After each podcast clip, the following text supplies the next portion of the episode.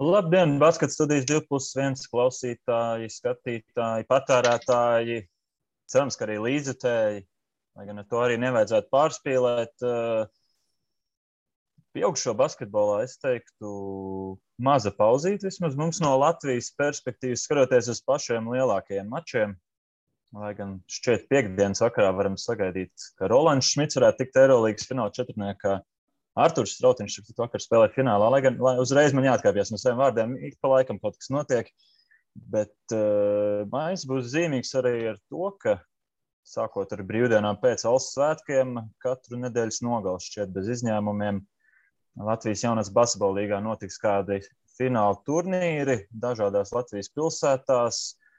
Un pavisam skaidrs zināms, ka ņemot vērā lielo vecāku iesaisti, daudzo pilsētu pārstāvniecību. Tas patiesībā cilvēkiem, varbūt, kur seko lielie, lielajam basketbolam, tas paslīd garām, bet patiesībā tas ir diezgan vērienīgs mēnesis ar eh, ļoti daudz notikumiem, uzvarām, pārdzīvojumiem un visu pārējo. Pat grūti, varbūt pēc cilvēka iesaistas, varbūt pat uh, krietni pārstāvētāks nu, nekā daži citi it kā elites notikumi. Labdien, labrīt, labvakar. Jā, nu, katru gadu, kad Basketbola savienība iesniedz savu uh, dalībnieku, savu sacensību dalībnieku skaitu, izglītības zinātnes ministrijā, sporta federācija padomē un tā tālāk, jā, tad faktiski jau absolūti lielāko daļu veido tieši Latvijas jaunatnes basketbola līgas dalībnieki, jo tajās augšējās līgās jau, jau tur tas skaits ir tāds pārskatāms un viņš ir rakstāms, rakstāms tomēr ar ar trim cipariem kopumā, jā, varbūt mazliet, mazliet pārsniedzot ceturto ciparu, jā, bet jaunas līga, protams, ir plašākais, plašākais pasākums Latvijas basketbolā, bet jā, turpinot iebilst, tu jau pats sāki sevi iebilst trēni attiecībā par to, ka nekas nenotiek. Nu, notiek jau gan, notiek jau gan, un ir jau interesanti fināli, interesantas izslēgšanas spēles gan Latvijas basketbola līgā, gan nemazāk interesants spēles arī Ramentu Nacionālajā basketbola līgā. Taisnība, jā. Kur starp citu, jā, jā, jā, kur starp citu, nu jā, ir noskaidrojies brīdī, kad mēs ierakstām šo sarunu, noskaidrojies ir viens finālists. Uh, iespējams, ka tajā brīdī, kad klausīsieties, būs zināms arī, arī vēl viens. Tātad vispirms apsveicam basketbalu klubu Jākapils ar iekļūšanu finālā. Un Ramerēna Nacionāla basketbalu līga pieminēja, pieminēja arī mūsu šīs dienas viesa mazliet, mazliet tādā konteksta, konteksta iezīmēšu. Es vēl attaisīju vaļā tikko statistiku. Nu, skaidri un gaiši stāv rakstīts, ka sezonas līderis, sezonas līderis vienā spēlē gūto punktu ziņā ir Elvijas Mičulis, basketbola kluba ķekava uzbrucējs. Tāpēc pirmais jautājums, Elvija, tev, kā, kā tas nāks, ka ķekava šobrīd jau ir brīva un tu vari pievērsties savam pamatdarbam tieši Ramenēt Nacionālās basketbola līgas izšķirošo cīņu laikā? Jā, sveiks, Gunte, sveiks, Reini. Paldies par uzaicinājumu. Jā, tas tāds nedaudz atejot no jaunas līgas, Ramenēt Nacionālās basketbola līgas turnīras, nedaudz sāpīgs temats. Man vairs nav tik sāpīgs, kā varbūt bija pāris nedēļas atpakaļ, bet Jā, diemžēl sezona noslēdzās noteikti ātrāk nekā plānots. Varbūt eh, mazs prieks, jā, ka esmu eh, tabulas augšgalā sezonas visvairāk gūto punktu ailītē vienā spēlē, bet eh, es domāju, ne tikai es, bet arī visa mūsu komanda cerēja uz, uz ko vairāk, bet diemžēl tāds ir sports un visu cieņu Līvāna komandai, kas prata atspēlēties no nevis nu, ne lieliem mīnusiem, bet pieklājīgiem mīnusiem un otrajā spēlē mūs uzvarēt. Kā, kā jau tu teici, tagad man ir vairāk eh, darba un vairāk laika pievērsties pamatdarbam. Un, iespējams, tas ir pat labi, jo maija un jūnija mēnesis solās būt ļoti spraigs jaunas līgā ar, ar pavisam kopā 14 eh, fināla sacensībām. Nu jā, un tad uzreiz precizēsim, ka tiešām šodien tevi esam uzaicinājuši nevis kā Ramenēt Nacionālās basketbola līgas sezonas rekordistu, jā, bet tomēr kā Latvijas jaunas basketbola līgas direktoru. Sarunas pamattemats, viss, kas notiek jaunatnes basketbolā, kas notic sezonas laikā un arī kas tagad tuvojas. E, labi, nu tad, tad vispirms pirmais jautājums sezona bija tāda, tāda eksperimentāla, jo, jo pirms diviem gadiem, tā, kad bija jaunatnes basketbola treneru fórums, jau tika demokrātiski nolēmts, ka turēties pie vecās labās sistēmas, ka jāspēlē spēcīgākiem un spēcīgākajiem. nu, lai būtu tāds, tāds elitārs turnīrs, vismaz Superlīgā un tā, bet nu, dzīve vies uz savas, savas korekcijas.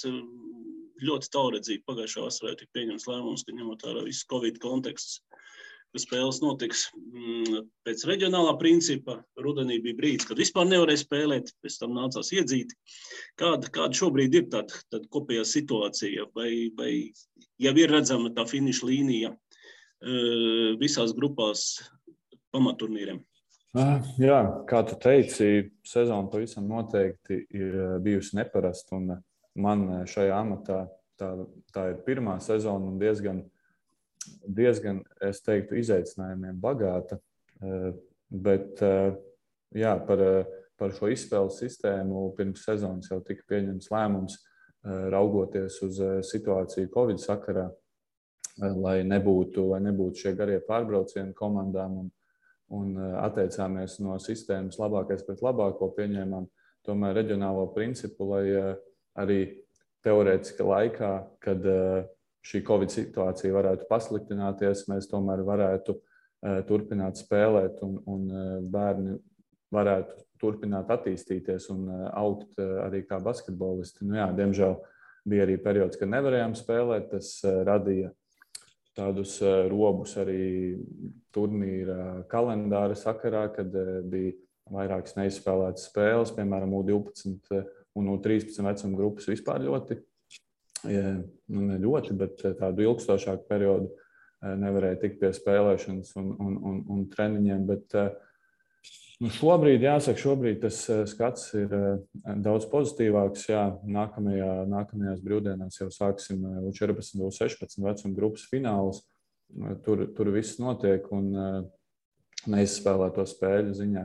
Principā arī viss, viss ir kārtībā. Vēl paliek mazās grupas, U12, U13, kur, kur vēl nu, tāds mini-bardeks tomēr ir, bet treneri ir ļoti atsaucīgi un, un, un strādā un šīs spēles izspēlē, lai arī šajās grupās mēs varētu turpināt un noteikti arī veiksmīgi pabeigt sezonu ar, ar, ar krāšņiem fināla turnīriem. Jo principā tas jau ir tas, kāpēc basketbolisti vismaz liela daļa no viņiem spēlē un trenējās, lai, lai varētu piedzīvot šos fināla turnīrus un cīnīties par, par to galveno, galveno mērķi, čempionu titulu.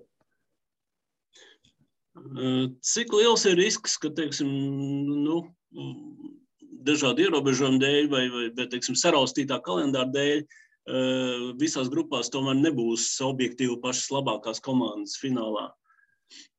Gribētu teikt, ka, ka būs. Katr, katros finālos būs un spēlēs šīs labākās komandas. Jo arī teiksim, periodā, kad uh, drīkstēja teiksim, spēlēt un trenēties tikai, tikai vakcinētie spēlētāji, tad arī tāda tendence rādīja, ka šajās vadošajās komandās šie spēlētāji izrāda iniciatīvu un bija gatavi vakcinēties, lai turpinātu, lai turpinātu spēlēt un, un sportot. Kā, nē, es domāju, šis apstākļus mm, ne tik ļoti ietekmēja tieši komandu sadalījumu sezonas beigās.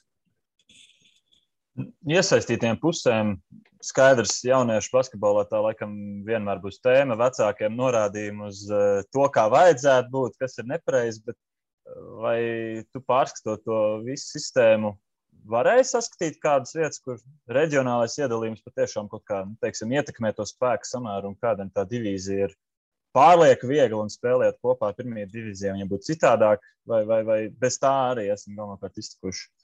Mm, jāsaka, godīgi, ka jā, ir eh, pietiekami liels skaits spēļu, kur eh, šie rezultāti ir ar eh, ļoti lielām starpībām. Un, teiksim, šīs vadošās komandas aizbrauc un uzvar tiešām ar 70, 80 punktiem. Un, bet nu, tur var saskatīt gan, gan kaut ko negatīvu, gan arī pozitīvu. Nu, tas teiksim, dod stimulu. Es ļoti ceru, ka dod stimulu tām komandām un treneriem, kuri varbūt šajā sezonā zaudēja ar lielu punktu starpību, varbūt kaut ko pamainīt. turpināt trenēties, attīstīties un ar katru nākamo sezonu augt. Un, un varbūt pēc diviem gadiem spēlējot pret to pašu komandu, jau nezinu, zaudēt ar 20 mazāk punktiem, varbūt pat uzvarēt. Tā kā, jā, kā reizi aizmirsu gan precīzi ar kuru treneru, bet runājām par šo, ka viņš ar saviem audzēkņiem aizbrauca vienu gadu, zaudēja tiešām pa 70, nākamajā gadā pa 20, un tad jau trešajā gadā uzvarēja. Tā kā iespējams tā kalpos arī par, par tādu labu motivāciju kādam. Bet, jā, nu, nenoliekšu, ka, ka bija situācijas, ka tiešām iezīmējās šī spēku samēra atšķirība.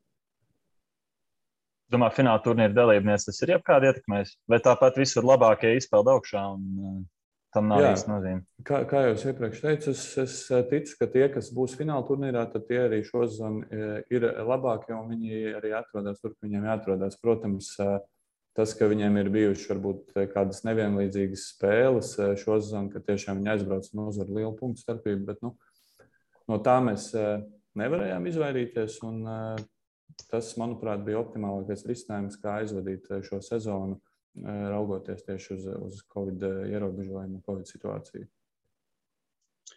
Uh, ir jau vispār kādas indikācijas par nākošo sezonu, uh, vai, vai saglabāt šo reģionālo principu un tā, jo, jo patiesībā nu, mēs pēdējā mēneša laikā par Covid tikpat kā neesam dzirdējuši publiskā telpā neko, jā, bet, bet, bet ja tā paskatās, tā statistika nav nemaz tik ļoti rožaina un par nākošo ziemu arī tās prognozes ir dažādas dzirdētas. Jā, protams, mēs noteikti nevaram paredzēt, kā šī situācija attīstīsies, tuvojoties jaunai sezonai, bet nu, tās indikācijas un, un viedokļi tomēr arī gan treneru, gan tāda, nu, basketbola cilvēku vidū, teiktu, mm, ir tāds pieprasījums pret, pret to, lai nākamajā sezonā tomēr mēs censtos atgriezties pie iepriekšējā principa, eh, kur spēlē labākais pret labāko un attiecīgi jau pielāgojot eh, kalendāru, lai eh, nebūtu jābrauc teiksim, komandai pret komandu spēlēt, teiksim, kad ir tajā dienā viena spēle, bet, piemēram, konkrētā vietā satiksies, tad konkrētā reģiona vairākas labākās komandas un tādā veidā ietaupot laiku un iespējams arī līdzekļus. Tas e, īstenībā ir e, jautājums, kuru mēs arī tuvākajā laikā centīsimies e, apspriest un risināt gan iekšienē, gan arī jaunas komisijas ietvaros. Un es ticu, ka pavisam drīz arī būs, būs konkrēts risinājums un, un redzējums, kā mēs plānojam spēlēt nākamajā sezonā. Bet, kā jau teicu, jā, tās, tās indikācijas vairāk kārtīgi ir jāatgriežas pie, pie principa, kur ir labākais pret labāko, un attiecīgi varbūt kaut kur saglabājot arī komplektu sistēmas. Jā, bet nu, izaicinājumi vēl papildus Covid-19. Es domāju, ka būs vēl viens izaicinājums. Jo, Degvielas cenas. Jā, jā, jo ja iepriekš par to bija runa, ja, ka īpaši Rīgai ir dārgi braukt ar savu lielo komandu skaitu. Ja, tas ir pie, pie benzīna dīzeļdegvielas cenas ap, ap vienu, e, nu, cik bija 1 eiro, 1 eiro 20, ja, kaut kur tajās robežās. Uh, tad jau tās prognozes jau dzird, dzird jau diezgan briesmīgas, kas varētu būt rudenī. Droši vien, ka basketbolistiem nāksies arī šo aspektu ņemt vērā. Jā, noteikti. Okay, bet, nu, tas, ir, jā, nu, tas ir process, kas es saprotu, ka tagad tuvākajā, tuvākajā jā, laikā jā. Pēc, nu, pēc fināliem uzreiz būs nākamā, nākamā sezonas nolikuma izstrādā, apspriešana. Tad jau tas visu laiku. Nu, jā, jā, jā, jācenšas būs uh, rast tāds optimāls risinājums, uh, lai pēc iespējas eh, lielāka daļa būtu apmierināta ar, ar, ar, ar eh, pieņemto lēmumu. Es domāju, uz elektroautobusiem tuvākajā laikā nepāriesim vēl, tad, eh, tad degvielas cenas noteikti ietekmēs, būs ietekmējuši faktors. Nu, tas visiem vecākiem noteikti arī jāņem vērā, jo arī pirms diviem gadiem, trim gadiem runājot dažādu pašvaldību pārstāvjiem, ne tikai Rīgā bija bažas par to, skaidrs, ka lielā daļā gadījumā tas uz pašvaldības maciņiem iet, bet eh, runājot, pieminēja sabraukuma sistēmu, kas vismaz eh, manā bērnībā bija klasika, gan arī katrā nedēļas nogalē. Man gan šķiet, ka tā pamazām izgaisa tieši jo vecāk, vecāks kļuva komandas, jo izteiktāk bija tie, tikties tieši divām komandām vienā pilsētā. Bet tas varētu teorētiski arī attiekties uz lielākām vecuma grupām, vai tas galvenokārt ir projām par mazajiem domāts. Nu, Protams, princips piecas komandas vienā pilsētā, teiksim, piecas, četras.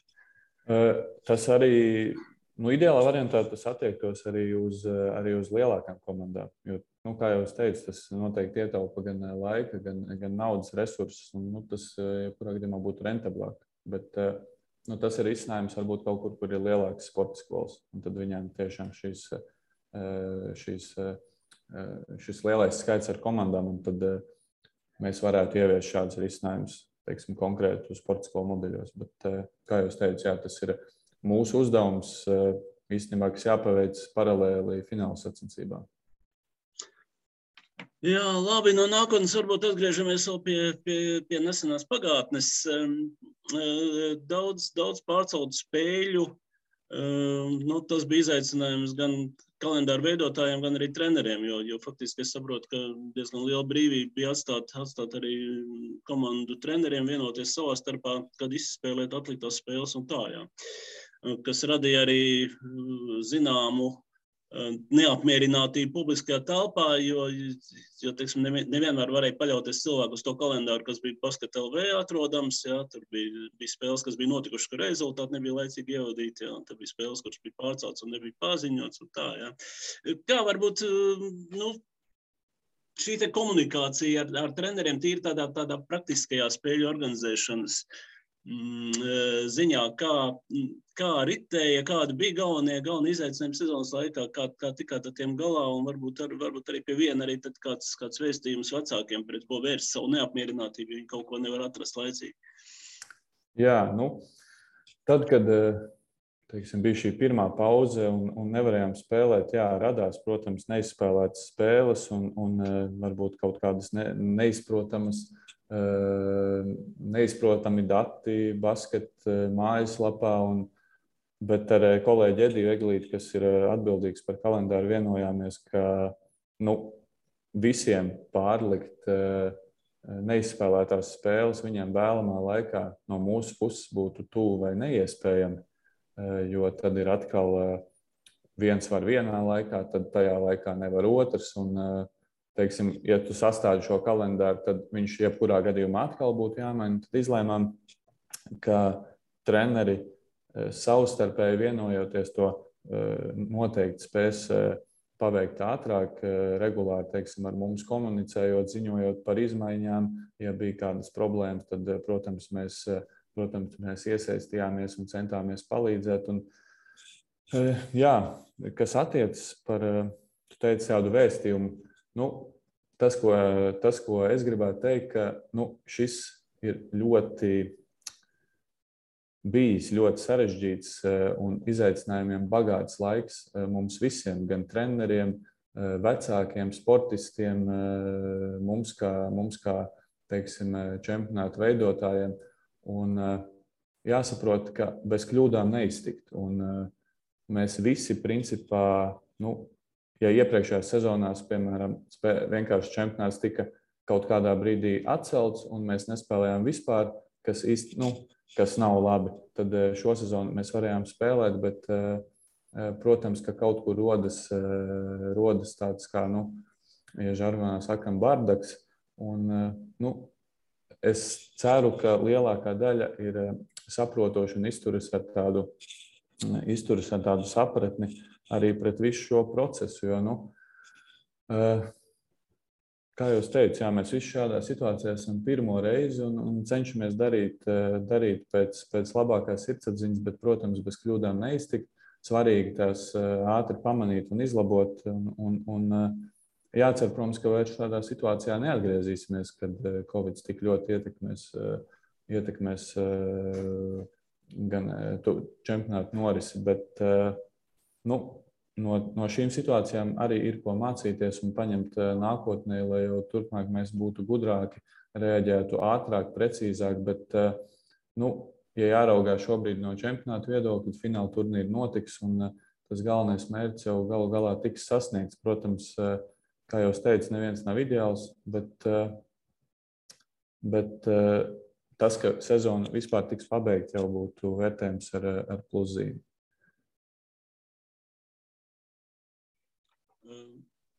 Kalendāra sakarā koordinācija ar mūsu partneru organizācijām, ar Eiropas jaunatnes basketbola līgas organizētājiem, vēl, vēl teiksim, citu turnīru organizētājiem. Mm, kādi bija piedzīvojumi? Jāsaka, šogad nebija tādi, tādi, tādi ļoti lieli piedzīvojumi vai problēmu situācijas. Pāris problēmu situācijas radās teiksim, fināla sakarā, kad teiksim, viņi ir nolikuši uh, kaut kādu konkrētu datumu savām fināla sacensībām, un tad mums teiksim, bija šī pauze starp spēlēm, un mums nācās pagarināt čempionātu, līdz ar to arī eh, pārcelt fināla turnīru datumus. Un eh, tajā visā procesā eh, varbūt radās kaut kādas neskaidrības, bet kopumā šobrīd šķiet viss ir daudz maz nolīdzinājies. Un, un, teiksim, tad, tad, tad apmierinātība būs, būs gan viņa pusē, gan mūsu pusē. Tā vispārīgi tur ir kaut kas ļauns. Es tā, nu, piemēram, redzu, ka U17 spēlēs jūnijas sākumā fināls. Tā varbūt sāziņā garāk sezona labāk, lai nav jāspēlē kaut kādās darba dienās pārāk bieži. Lai, lai arī tas cits turnīrs paspēja izspēlēt savus mačus. Varbūt tur nekāda mīnus īsti nav. Ko, varbūt es kaut ko nesaskatu vienkārši.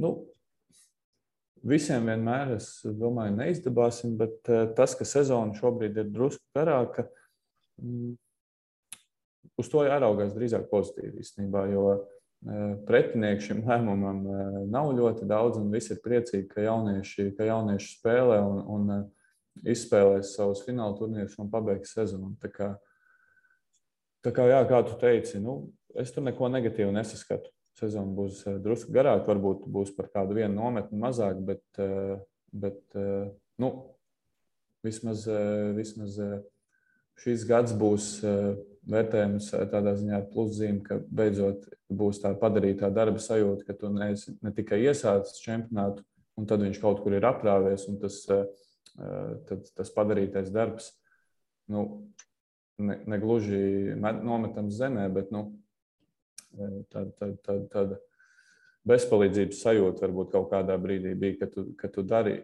visu, ko tu vari izdarīt, bet nu, tev vienkārši liek apstāties. Tad šo sezonu ir, ir, ir daudz pozitīvāk. Covid situācija radīja vispār tādu spriedzi sabiedrībā, kas izpaudās, izpaudās arī nu, dažādās negācijās, tā skaitā sociālajos tīklos un tā. Ja. Uh, viens no spriedzes avotiem sportā un basketbolā, jo īpaši vienmēr ir, vienmēr ir bijis tiesneša jautājums. Un, Tā skaitā, teiksim, Jaunatnes līgā, kur ir, nu, atgādināšu, ka tiesā nevis FIBA kategorijas tiesneši, bet tiesā liela daļa jaunieši, kuriem, kuriem tiesāšanas pamata apguva ir sporta skolu mācību programmā, ja, kur ir kur, kur tikko spērt pirmo soļus, kur mācās tiesāt tieši tāpat, kā spēlētāji mācās spēlēt. Ja un tā, bet, nu, protams, protams, skatoties no tribīnēm un redzot, ka kaut kas, kaut kas notiek ne tā gluži, kā skatītājiem šķiet, ja, tad, tad tur rodas dažādas, dažādas emocijas. Kā bija šai ziņā tā temperatūra, temperatūra tribīnēs, kā tu kopumā vērtē? Mm, kopumā mm, šo sezonu nav bijuši eh, teiksim, ļoti daudz gadījumu, kad ir, kad ir dzirdētas tādas eh, sūdzības, kad ir nu, teiksim, izveidojušās kaut kādas tādas eh, asākas situācijas, kur iesaistīti tiesneši un, un, un eh, treneri vai vecāki, bet bez tām mēs neesam iztikuši. Eh, tiešām ir bijušas nu, kādas trīs tādas skaļākas situācijas, kur, kur ir iesaistīti teiksim, tiesneši un viņa kaut, viņu darbība, kas teiksim, nav apmierinājusi vecākus, vecākus tribīnēs vai trenerus laukumā. Nu, bez tā noteikti mēs eh, izvairīties eh, nespēsim. Visiem cilvēkiem ir emocijas, gan, gan tiesnešiem, gan vecākiem, gan arī, gan arī pašiem treneriem. Protams, eh, cenšamies stāstīt, ka, ka šādas lietas noteikti ir izcināmas arī mierīgākā ceļā, bet, nu, kā jūs teicat, pilnībā izvairīties nevaram. Un tad, kad tas ir noticis, nu, tad ir jāpieņem, jāpieņem lēmums un situācija jārisina jā, kopumā, kā jau tu teici, nu, tie ir eh, jaunieši, kas uh, ir tikai sava ceļa sākumā. Un ir jāsaprot, ka viņi, ka viņi vēl mācās, un jaunatnes līgas platforma ir uh, tā, tā, tāds kā skolas solis. Viņiem ceļā uz iespējams plašākiem un, un lielākiem, lielā, plašākiem laukumiem, lielākām arēnām. Un, iespējams, tas būs bijis labs pakāpiens tiem, kuriem teiksim, nebūs veicies basketbolas karjerā, varbūt viņi kļūs par labiem tiesnešiem. Un, uh, vienmēr cenšamies stāstīt, ka tāpēc ir jāizturās ar tādu sapratni arī viņu virzienā, lai nezustu teiksim, šī motivācija un vēlme turpināt iesākt. Nu, Tie, mums Jaunslīgā tiesnešiem strādā Oskars Lucis, FIB kategorijas tiesnesis, kas, kas rīko gan seminārus, gan teiksim, pārunā arī kaut kādas situācijas laukumā un, un, un cenšas risināt arī ja ir izveidojusies kāda problēma situācija, nu, kur iesaistīti jau iepriekš minētie vecāki vai, vai treneri. Respektīvi, tas tiesneša apmācības process turpinās. Tā kā viņš te pēdējos nu, jau desmit vai pat vairāk gadus ir gājis, ja, ka Oskars Lucis tā kā, tā kā pār, pārredz šo laukumu, ja strādā ar jauniešiem. Bija pārāvums, tieši tāpat kā laikam jauniešu treniņos bija pārāvums, spēlēs bija pārāvums, arī darbā tiesnešiem bija pārāvums, ko Nu, pat lielās līgas drusku jūt, ja, ka tiesneši, nu, tas jauniešu pieplūdums nav tāds, kāds bija pirms pandēmijas. Jā, nu, skaitlis... bet, bet darbs nav apstājies. Nē, darbs nav apstājies. Skaitliskā ziņā piekrītu. Noteikti vēlētos, lai ir, lai ir plašāks skaits, plašāks skaits tiesnešu, kas, kas ir gatavi iesaistīties un mācīties. Tas ir, protams, darbs gan mums, gan, gan pašiem treneriem šos jauniešus motivēt, tiesāt, gan sporta skolām. Tur mums eh, visiem kopā vēl ir jāstrādā, bet, eh, ja mēs skatāmies uz tādu tiesnešu apmācību procesu, dažādiem semināriem, tad tas skaits noteikti eh, teiksim, Covid laikā ir pat palielinājies. Jo tajā brīdī, kad spēles nenotika, tad mēs centāmies teiksim, Zoom vidē vai, vai varbūt e, pāris reizes mūsu YouTube platformā rīkot šos seminārus, kur interesanti bez maksas, protams, bija aicināti klausīties un iegūt jaunas zināšanas Oskara Luča vadībā. Tā, tādā ziņā process turpinās, norisinās un, un ir, ir kur strādāt, bet, bet jāraugās pozitīvi minēja, ka pēc tādām sarežģītākām situācijām ar tiesnešiem un vecākiem to bija jāpieņem lēmumi. Kā, kā to saprast? Tu iesaisties kā tāds mediātors pa vidu, kā tādas situācijas var risināt? No arī, arī tā, nu, teiksim, to komunikāciju kā tādu ar, ar iesaistītiem tiesnešiem risina Oskars Lucis, jo viņš gan, gan šīs spēles situācijas no noteikumu viedokļa Eh, gan arī tādu tiesnešu valodu izprot daudz labāk. Bet, tad, kad norisinās kāda situācija, tad, protams, mēs pēc iespējas ātrāk cenšamies sazvanīties, noskatāmies epizodi. Tad, respektīvi, es vai viņš izrunājamies gan ar, gan ar treneriem. Iespējams, ja bijis iesaistīts kāds vecāks, tad arī ar vecāku, un, un tad jau attiecīgi risinam, risinam konkrēto situāciju. Tā kā mērķis jau nekad eh, nav nevienu sodīt, bet, eh, bet teiksim, eh, gūt pieredzi un nākotnē, lai tādas, tādas lietas vairāk neatkārtotos. Bet, nu, laikam, Jā, ir bijušas situācijas, kad bez soda arī gluži neiztika, vai ne? Un, un ir, tiesne, ir tiesneši, kuriem karjera vismaz uz šo sezonu ir, ir nobremzējusies. Jā, nu, apstājusies, tā teiksim. Jā, uh, Vēl, eh, nu, gadījums nav tik nesens, bet eh, arī sociālajā vidē nesen parādījās eh, video materiāls, kur viens no tiesnešiem nepārāk ne jaukā valodā lūdza iziet no zāles vienam no vecākiem. Tad šim tiesnesim, diemžēl, šī sezona jaunas līgā ir noslēgusies. Tad, tad risināsim šo jautājumu tālāk un raudzīsimies kāda, kāda būs situācija nākamajā sezonā. Bet eh, arī šajā situācijā izrunājāmies gan ar abiem treneriem, eh, protams, ar eh, maču tiesnešiem, šķiet arī ar sekretariātu un, un arī ar konkrēto vecāku, kuram tika izskaidrota kārtība. Nu, kā tad teorētiski būtu jāpārņem komandas vadīšana, ja tiek izraidīts treneris? Bet, uh, jā, nu, šī, ir, šī, šī atkal ir laba situācija, no kuras mācīties. Un, un arī iespējams šis jautājums būs, būs runājams kādā no nākamajām jaunas komisijas sēdēm. aizķēra interesantu stīgu. Vecāks var teorētiski pārņemt no treneru spēles vadīšanu.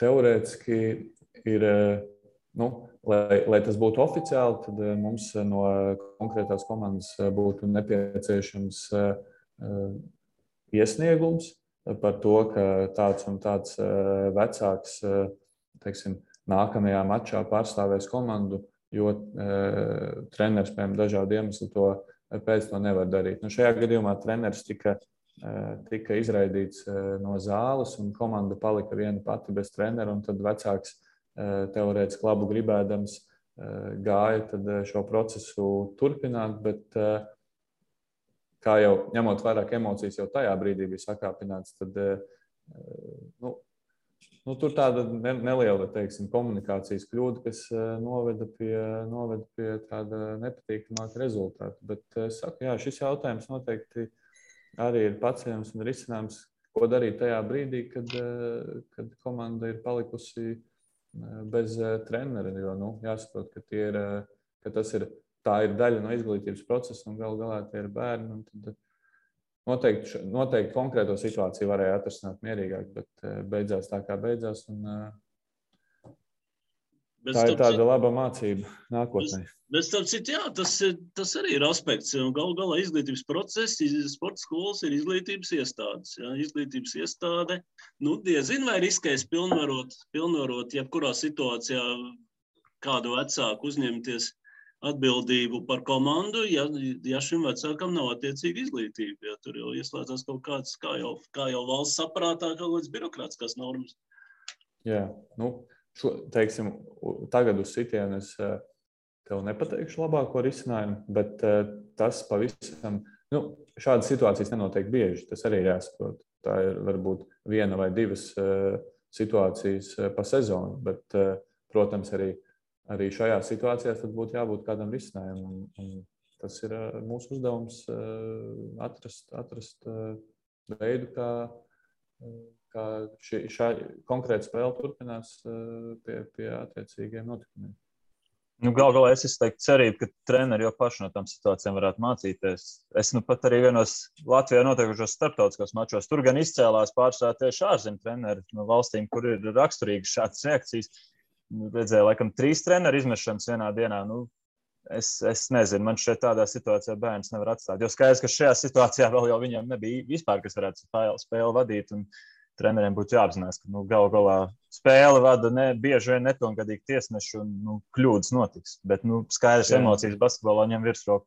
Jā, tas, tas, īstenībā ir, tas īstenībā ir vēl viens aspekts, protams, eh, ir sevišķi bērnu, jauniešu sportā. Nu, trenerim ir jāsaprot, ka jā, nu, gan bērni, gan tiesneši visi, visi mācās, un kļūdas ir normālas, un tās emocijas ir, lai vai cik, eh, kurā brīdī mēs esam emocionāls vai impulsīvs, nu ir, ir, ir jāsavaldās, lai pirmkārt, jau, lai komanda nepaliktu bez, bez trenera un, un, un, un uh, lai viss varētu normāli turpināties. Nu, tas, tas ir tas pats stāsts, jā, kā, kā vecākiem ir jāsaprot ka varbūt nevajag kliegt uz eh, tiesnešiem eh, nepārtraukti mača gaitā, tāpat arī treneriem tas ir jāsaprot. Nu.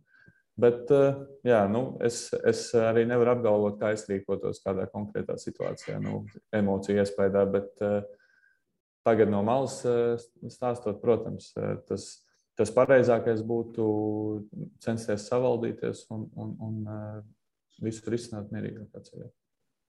Jo gan, gan jau nevienam arī nepatīk pātaga. Es, es, es nevaru apgalvot, kā precīzi ir hokeja, bet es esmu novērojis, ka dažās halēs ir A4 lapas par, eh, pie, piestiprināts pie tribīnēm par, par eh, vecāku iespējām tur atrasties, bet es šeit uz treņiem atrodas. Un, nu, tas būtu tas sliktākais risinājums, ja neviens nemācētu uzvesties. Tā kā jāatcerās, ka tā tomēr ir privilēģija tur būt. Jā. Nu, kaut kādā mērogā.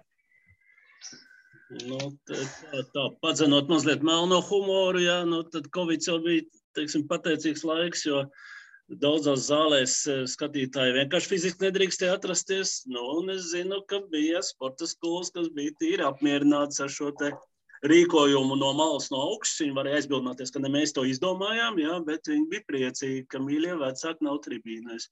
Un patiesībā, nu, melnais humors, ne melnais humors, bet patiesībā ļoti nopietna tēma. Jo skaidrs, ka bez vecākiem Latvijas sportā nekas nekustētos nevienā sporta veidā pilnīgi. Jo mums nav tāda sistēma, ja, kas valsts paņem, paņem un izaudzina sportistus paši no sevis. Ja. Bez vecāku iesaistes faktiski tas nav iespējams. Tāpēc visu cieņu vecākiem, kuri izvadā bērnus uz treniņiem un uz sacensībām un dzīvo līdzi un tā. Ja, bet, Un tāpēc beigās tās emocijas arī sakāp. Ja Cik daudz laika ieguldīts? Emocijas sakāp, jā, bet man kā cilvēkam, kurš ir sakojis no, notikumiem Latvijas basketbolā gadus, gadus nu jau nezinu, ļoti daudz, jā. man liekas, ka pēdējā laikā ir aizgājusi jau kaut kāda galējība vienkārši tādā ziņā, ka uh, uz jaunatnes līgas spēlēm, un es zinu, ka mēs paši, basketbola sabiedrība, basketbola savienība ir ieguldījusi lielu darbu, lai laika gaitā, lai celtu to jaunas līgas prestižu un, un tā, ja, bet, bet, bet nu, pat jau tas sāk, mm, sāk atdurties otrajā krastā, ja, tas prestižs uh, ir sakāps jau tik tālu un tik ļoti gribās uzvarēt. Un tik ļoti gribās sekot savu bērnu statistikai jau no, mazāk, no mazā vecuma un salīdzināt, cik ir punkti gūti un cik bumbas izcīnītas. Ja. Uh, aizmirstot, ka tas tomēr ir tie pirmie soļi basketbolā, pirmie soļi ceļā uz profesionālo basketbolu, un ka galvenais ir apmācības process, un ka teiksim, 40 punktu 12 grupā. Nu, manā pieredze liecina, ka 99% gadījumu spēlētājs eh, šis šis puisis vai, vai šī meitene maz ticams, ka spēlējas augstākajā līmenī. Ja? Un, ka, respektīvi, nu, tās emocijas vai nav pārāk sakāpinātas, un vispār kā, kā teiksim, šī komunikācija vecākiem, vecākiem izdodas, cik liels tur ir problēmas. Uh, jā, tu, tu principā jau tādā garajā jautājumā iekļāvi arī daļu no manas atbildes, bet uh, jā, es uzreiz sākšu ar to, ka tiešām visu cieņu vecākiem un to, eh, cik ļoti viņi gan dzīvo līdzi, gan eh, palīdz eh, saviem, savām atvasēm sportot un darboties. Tas, tas ir lieliski. Es pats atceros, kad es vēl spēlēju jaunas līgā, arī mani vecāki ļoti, ļoti iesaistījās un, un, un dzīvoja līdzi. Un, protams, kā tagad atceros, neiztika arī bez dažādām piezīmēm spēles laikā no malas, kaut kādiem komentāriem, bet tas gan bieži vai, vairāk bija manā, manas paša virzienā par kaut kādām neizdarībām laukumā. Eh, Un bija bet... ļoti produktīvi. grūti pateikt, grūti pateikt. Nu, pārdzīvojis esmu to laiku. Bija, bija spēles, kur, kur, kur tas eh, varbūt ietekmēja uz negatīvo pusi, bija kuras pozitīvo. Bet, uh, Galu galā jāsaprot, protams, ka tie, ka tie ir vecāki un viņi grib tikai labu.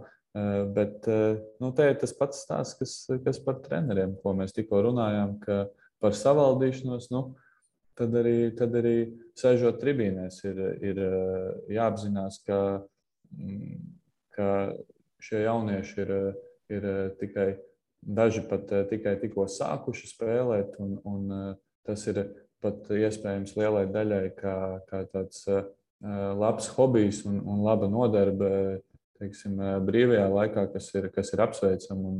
Ir, ir liels prieks, ka jaunieši sporto. Bet, bet jā, nu, kā, kā, jau tu, kā jau tu teici, šādi tad aiziet, šādi tad aiziet jau, jau otrā krastā, un tās emocijas ir tik ļoti sakāpinātas, ka mums arī pēc tam ir eh, viedokļi gan no otras puses vecākiem, gan no, gan no treneriem. Es, protams, nesaukšu konkrēti, varbūt eh, tagad ne vārdos, ne, ne konkrētas vietas, bet eh, jā, ir gadījumi par tiešām, nu, jāsaka tā, neadekvātu uzvedību tribīnēs, kas izsauc negatīvas emocijas gan, gan komandām, gan treneriem, tiesnešiem un visiem tiem, kas ir atnākuši uz spēli. Un, nu, Protams, atkal jāsaka, es arī savā ziņā saprotu, ka ir emocijas, ka liels darbs ieguldīts un tā, bet, nu, jā, ok, ok, jā, jā, saprast var. Saprast var, bet, bet, bet kā to regulēt? Kā to regulēt? Vai mēs tojamies laikam, kad, kad tieši tāpat kā lielās līgas spēlēs, valstsienības spēlēs būs vajadzīgi apsargi tribīnēs, vai tomēr mēs neesam tik tālu? Tik, tik, tik tālu aizdomājušies nesam par apsardzi. Eh, tad eh, tur būtu noteikti arī jālūdz, eh, jālūdz katrai sporta skolai nodrošināt apsardzi tajās vietās, kur ir, kur ir teiksim, šī, šī lielākā aktivitāte. Bet šobrīd tas, kas tiek darīts, teiksim, kad mēs saņemam kādus, kādus komentārus vai teiksim, negatīvus atsauksmes par vecāku darbībām konkrētās spēlēs, tad šis darbs jau primāri tiek veikts ar komandas treneri, kuram, kuram ir jā, jāpilda šī audzinošā loma, runājot ne tikai ar savu spēlētāju, bet arī šajā gadījumā ar vecāku. Uh, nu, tas šobrīd ir tas instruments, uh, ar kuru mēs varam strādāt. Un īstenībā uh, dažos gadījumos arī tas visai labi ir darbojies. Un, un vairāk teiksim, šo negatīvo situāciju nav bijis. Bet jāsaka, ka varbūt arī savā ziņā šis Covid laiks ir ietekmējis, jo visi bija tik ļoti nocietušies, ka nedrīkstēja apmeklēt spēles. Un tad, kad pavēra vaļā, tad nu, visi gāja un, un, un, un tās emocijas eh, plūda pāri malām. Jo strādājot īstenībā vēl pat. Nu jā, grūti jau tā komentēt, ņemot vērā, ka tās iepriekšējās divas sezonas eh, tā līdz galam īsti, īsti netika izspēlētas, un, un tur šīs, šīs situācijas tā, nu, loģiski domājot, nemaz nevarēja rasties. Bet eh, šo sezonu, jā, šo sezonu tas, tas arī ir eh, faktors, par kuru ir jādomā. Un, un, un kaut kādā veidā iespējams eh, jāiekļauj pat varbūt kāda semināra tēmā, kuru varbūt jāstāsta treneriem, kā tad strādāt arī ar, ar, ar komandu vecākiem, informējot viņus arī no šāda aspekta. Nu jā, jau patiesībā ir princips, ka treneris atbild par komandas ne tikai spēlētājiem, bet arī par vecāku uzvedību. Tas jau ir iestrādāts jau, jau, jau vairākus gadus. Jā. Un, un, nu, ir bijuši ļoti veiksmīgi piemēri, jā, īpaši pieredzējušie treneri, bet nu, tas nav saistīts tieši ar gadu skaitu. Ir arī jaunie treneri, kur, kur veiksmīgi, veiksmīgi tiešām profesionāli komunicē ar vecākiem un kuri, kuri, kuri nodrošina kārtību gan laukumā, gan, gan tribīnēs. Jā. Tā ir bijuši arī pretēji piemēri. Tas, tas, kas tagad būs. Nē, nu, Jāstāsta, kā finālos ies tagad. Jā, nu, protams, visi jau spēlē basketbolu eh, ne tikai rezultātu dēļ, bet arī skatītāju dēļ. Un tad jaunas līgā šie skatītāji jau pārsvarā ir, ir vecāki. Un tas eh, vienmēr priecē, ka ir, eh, ka ir pilns zāles ar vecākiem un visi atbalsta savējos. Nu, tikai, protams, Precizēšu, precizēšu. Jaunatnes līgas spēles nav šoks.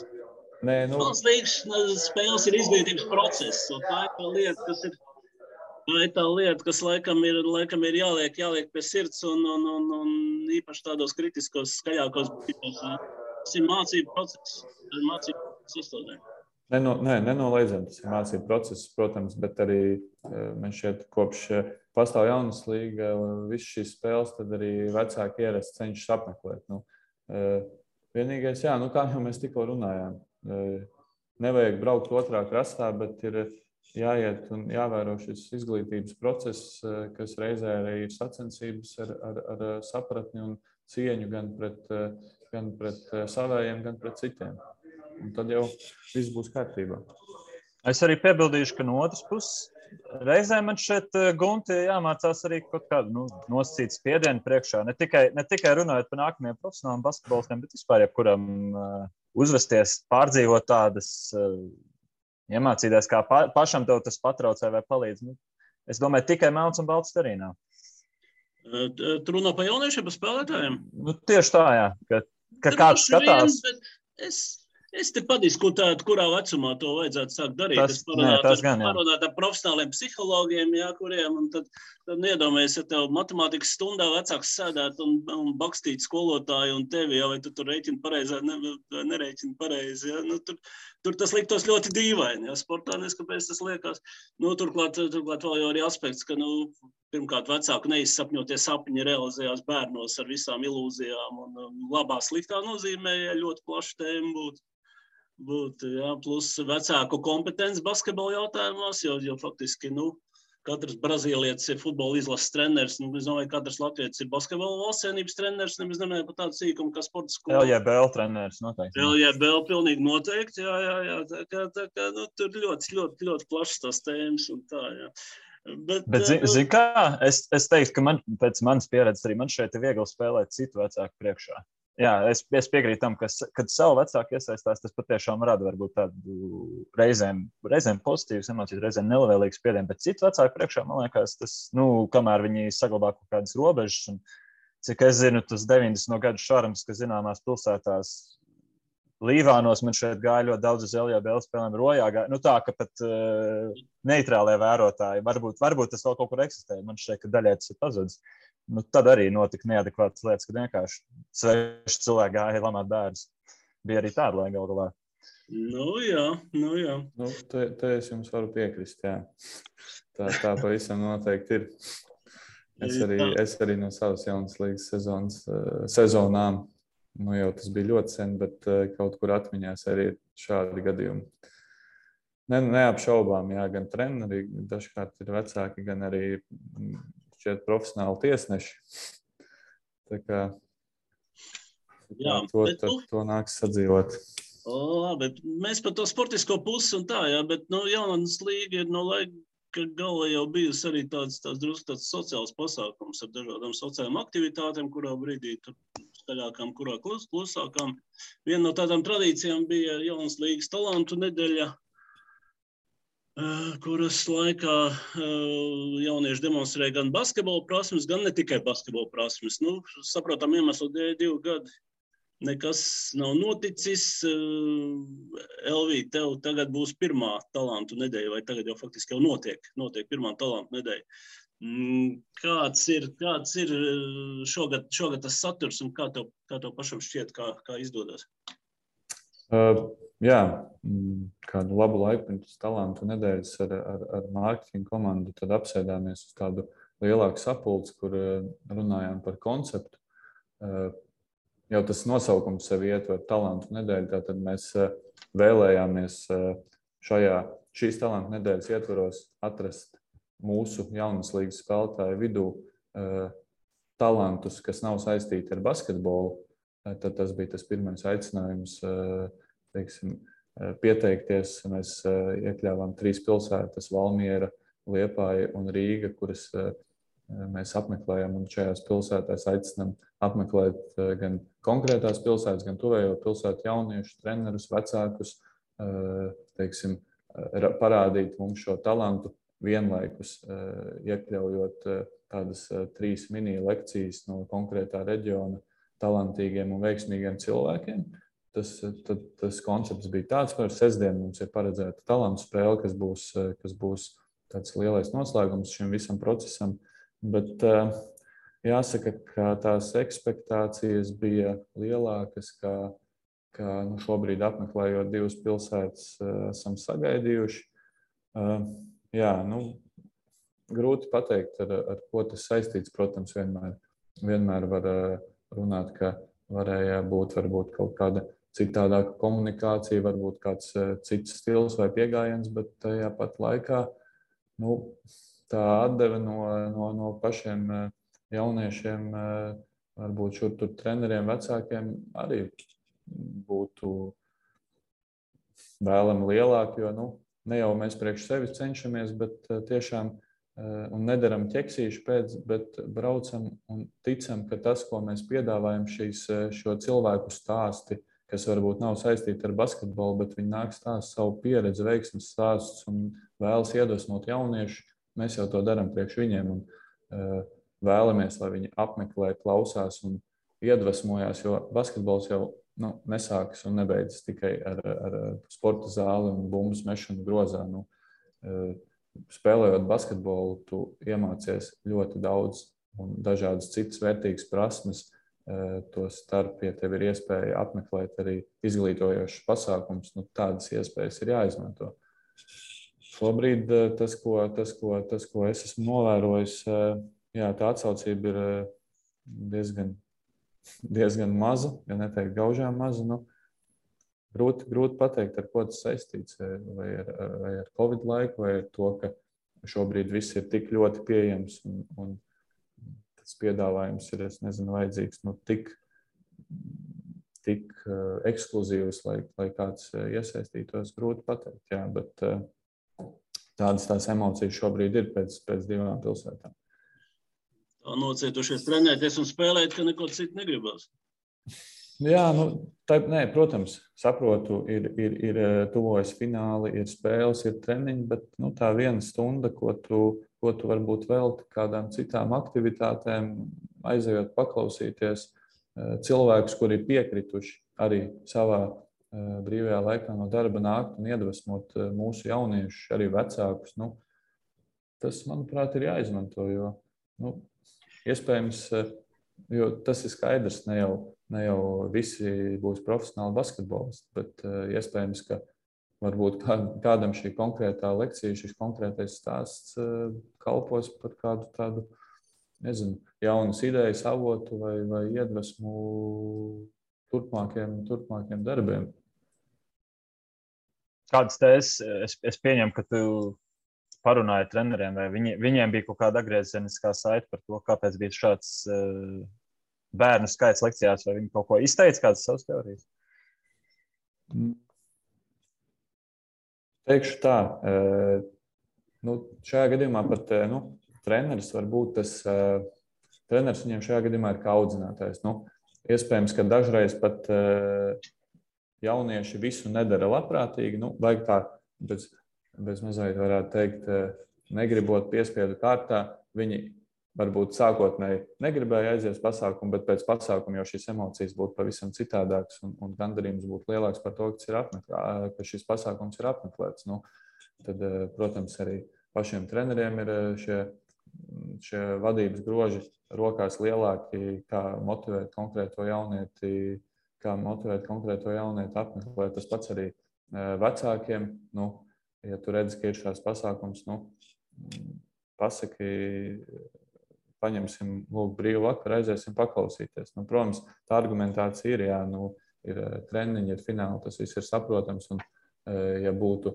iespējams, tad šo talantu nedēļu varbūt eh, varētu tur celt, nezinu, tur divas, trīs nedēļas atpakaļ, kad varbūt bija brīvāks, bet jāsaprot, ka arī, lai izveidot talantu nedēļu, ir nepieciešams gatavošanās process un vēlējāmies, lai šo pasākumu var apmeklēt normāli, bez ierobežojumiem, nesēžot maskās un tā, lai visi ir priecīgi. Tad, tad eh, konkrētā periodā varbūt iekrīt eh, vairāk pasākumu, bet es eh, ticēju, ka nu, to visu ir iespējams samanģēt, jo nu, bērnu ir daudz, un, protams, ka ne visi vienmēr tiek, bet, bet, bet nu, vismaz daļai šādu iespēju jāizmanto. Nu, Ja kāds no treneriem vai vecākiem klausās, es teiktu, ka tas, ka trīs nedēļas vēlāk ir fināls, tas ir drausmīgs slikts attaisnojums.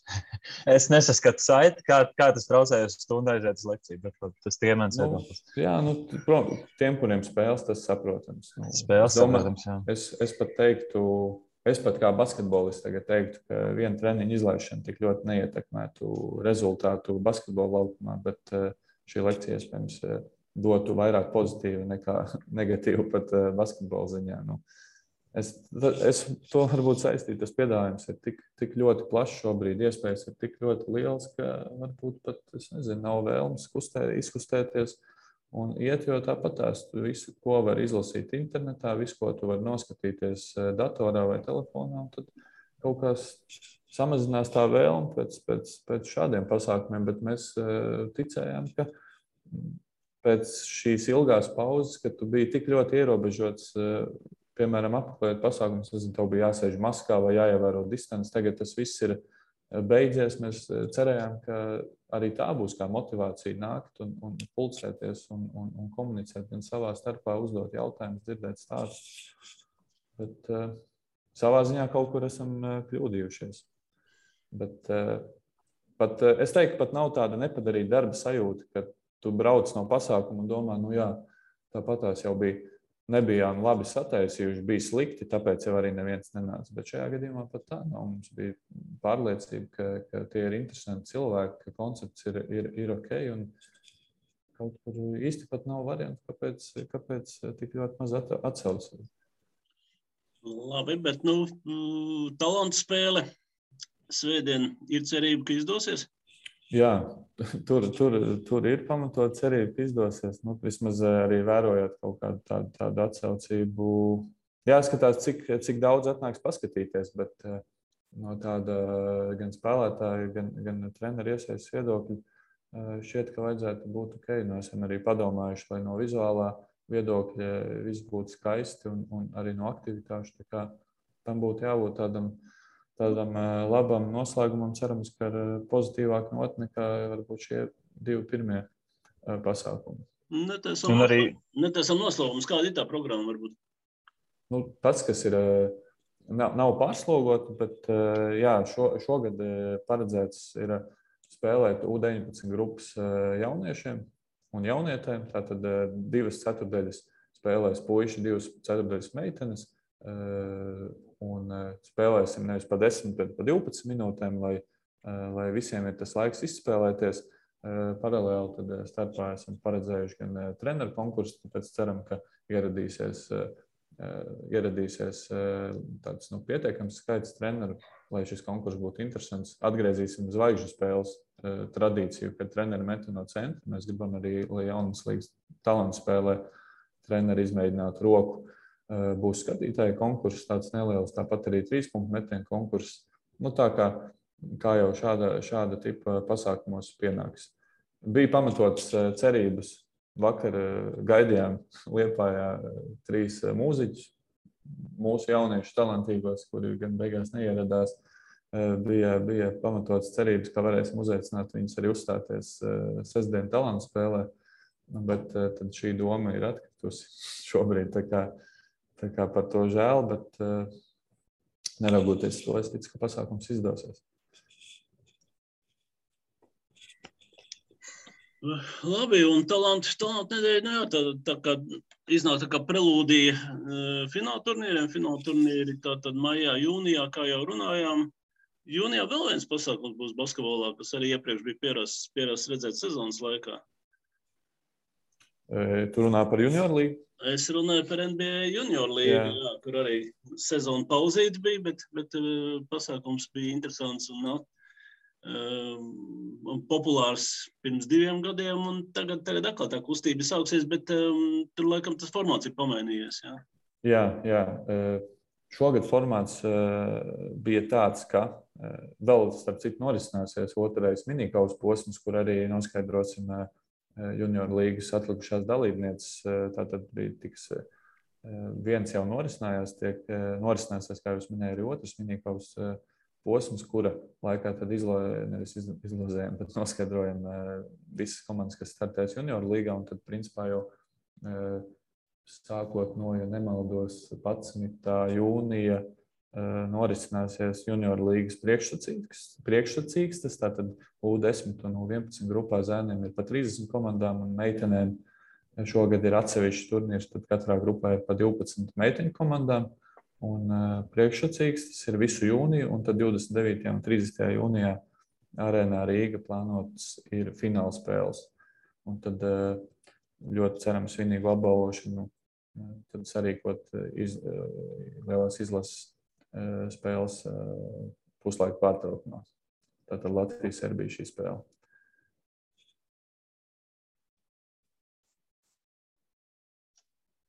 Tā tad faktiski būs rekords. Jaunās līnijas sezona ilgs līdz 30. 30, 30. jūnijam. Jā, jā. Paralēli, paralēli šiem arī uh, cenšamies uh, atjaunot tradīciju Sportlandā pirmajiem soļiem basketbolā, kur mēs braucam uz skolām un tad uh, sniedzam pirmo pieredzi basketbolā pirmklasniekiem.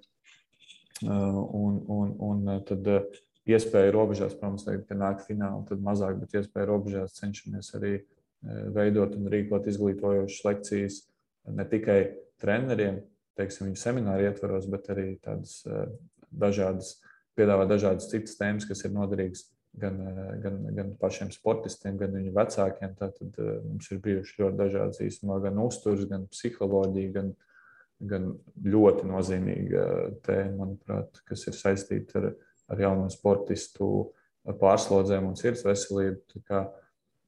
Tas, tas ir neteiktu jauninājums, bet nu, to, to mēs piedāvājam vairāk varbūt, nekā iepriekšējos gados. Šobrīd ir bijusi maz pauzīta objektīvu iemeslu dēļ, bet tas noteikti tiks turpināts un, un, un, un mēs, mēs darīsim un, un, un izglītosim. Tikai jācer, ka piedāvājums ir jācer, ka ņems pretī un, un izmantos iespējas un klausīsies. Nu jā, un uh, fināla turnīra kontekstā vēl par vienu tradīciju jautājums uh, - mācību sekmju kontrole un potenciāli iespēja kādam ļoti labam basketbolistam fināla turnīrā palikt malā, jo vienkārši mācībās ne tādas atzīmes ir gadījušās. Ir saglabāta šī. Šis ir, es tev teikšu, šis ir dienas kārtības jautājums un noteikti, noteikti tam ir jā, jā, jātiek saglabātam. Jā, visam noteikti. Bet, manuprāt, primāri jau īstenībā e, katras komandas trenerim būtu, būtu jākontrolē savu spēlētāju sekmes. Vismaz es atceros arī atkal, es jau varu teikt, e, pats izgājis visu šo jaunas līgas ciklu. Es varu e, ar tādu lepnumu laikam teikt, ka katru mēnesi savam trenerim Gunteram Jonānam nes sekmi lapu. Un, un tur tā arī bija. Nesekmīgie nespēlēja. Nesekmīgie nespēlēja, un īstenībā tas ir Tas ir ļoti apsveicami, jo basketbols gal galā ir gudra un inteliģenta cilvēka spēle. Un, eh, ja tu gribi labi spēlēt, tad tev arī ir eh, labi jāmācās. Un pie tā ir arī jāpieturās. Un ar laiku nesekmīgai pazūd komandā? Es tā ceru šādi. Es gribētu teikt, ka sekmīgi. Es gribēju, nu, jā, jā, jā. Guns izrāva vārdus no mutes. Es gribēju teikt, ka viņi kļuva sekmīgi. Jā. Pazuda varbūt neapņēmīgie kaut kādā, kaut kādā brīdī vai tie, kas tiem, kam vairāk neinteresē. Bet nu, to, ja, nu, to jaunas līgu ciklu, vismaz manā gadījumā, kas iesāka, tie arī liela daļa izgāja. Tas, tas, tas iedod diezgan tādu labu pamatu mm, dzīvei, tā es gribētu teikt. Jā, šis, šis, šis viss jaunas līgas cikls. Tas, tas, tas, ko tur spēlētājs iegūst, tas ir, tas ir neatsverami īstenībā. Un, šajā gadījumā trenerim ir lieliski iespēja audzināt ne tikai basketbolistus, bet arī, arī lielas personības. Un es esmu runājis ar vairākiem treneriem, cik patīkami ir, ka pēc gadiem eh, tevi atcerās uz ielas sveicina, parunā un saka paldies. Tas, tas ir eh, tāds, manuprāt, šī profesija ir tāds aicinājums, tāpat kā ārsts, tāpat kā skolotājs, arī treneris ir sava veida aicinājums. Un to ar tādiem gariem zobiem īsti darīt nevar. Nu, ko, uz šīs apņēmīgās nots liekam punktu mūsu sarunai un komatu jaunatnes basketbola līgas sezonai, kurā tuvojās pats interesantākais un svarīgākais laiks. Tad, tad fināla turnīri maijā. Informācija par fināla turnīru norises vietām Basket LV. Kalendāri arī būs, tikko būs zināms visas komandas, tā kalendārs. Jā, jā, jā, jā. Tieši tā, tieši tā. Nu, jā, un uh, jā, basketbolā, protams, nodrošina statistikas tiešraides no spēlēm. Bet jo, uh, es, pers es personīgi arī kā cilvēks, kura meita relatīvi nesen spēlēja jaunas basketbola līgā, es aicinātu, nu, mīļie vecāki, nepētīt to statistiku. Tas nav pats svarīgākais šajā vecumā. Pilnīgi noteikti. Pilnīgi noteikti. Neatkarīgi no tā, vai jūs bērns iemet divus punktus vai, vai 30. Jā. Tas nav pats svarīgākais. Pats svarīgākais, lai būtu labas emocijas un lai būtu sajūta, ka tas process ir pareizā virzienā, ka cilvēks ir gadu laikā iemācījies un kļuvis labāks. Tieši tā. Tieši tā. tā kā izturēsimies viens pret otru ar sapratni un uh, visi kopā, es domāju, varam paveikt labas lietas. Labi, un tiekamies basketbolā, jo bez jaunas basketbola līgas vēl jau šis tas interesants būs mūsu Eirolīgas Final Four. Es esmu diezgan pārliecināts, ka būs vismaz divi. Divi latvieši būs Champions League fināla turnīrā maija sākumā. Viens spēlēs, viens tiesās. Nu, ļoti interesants izslēgšanas spēles Latvijas līgās. Es domāju, ka Eirolīgas Final Four arī tiesās, starp citu. Nu, es saku, ka Eirolīgā būs divi latvieši. Ah. Tā kā viens, viens ir Rolands Šmits, un otrs, otrs jā, protams, Savieks Latvijas. Kā nu bez viņa. Tā kā, tā kā eh, tiekamies basketbolā. Tieši tā. Čau visiem!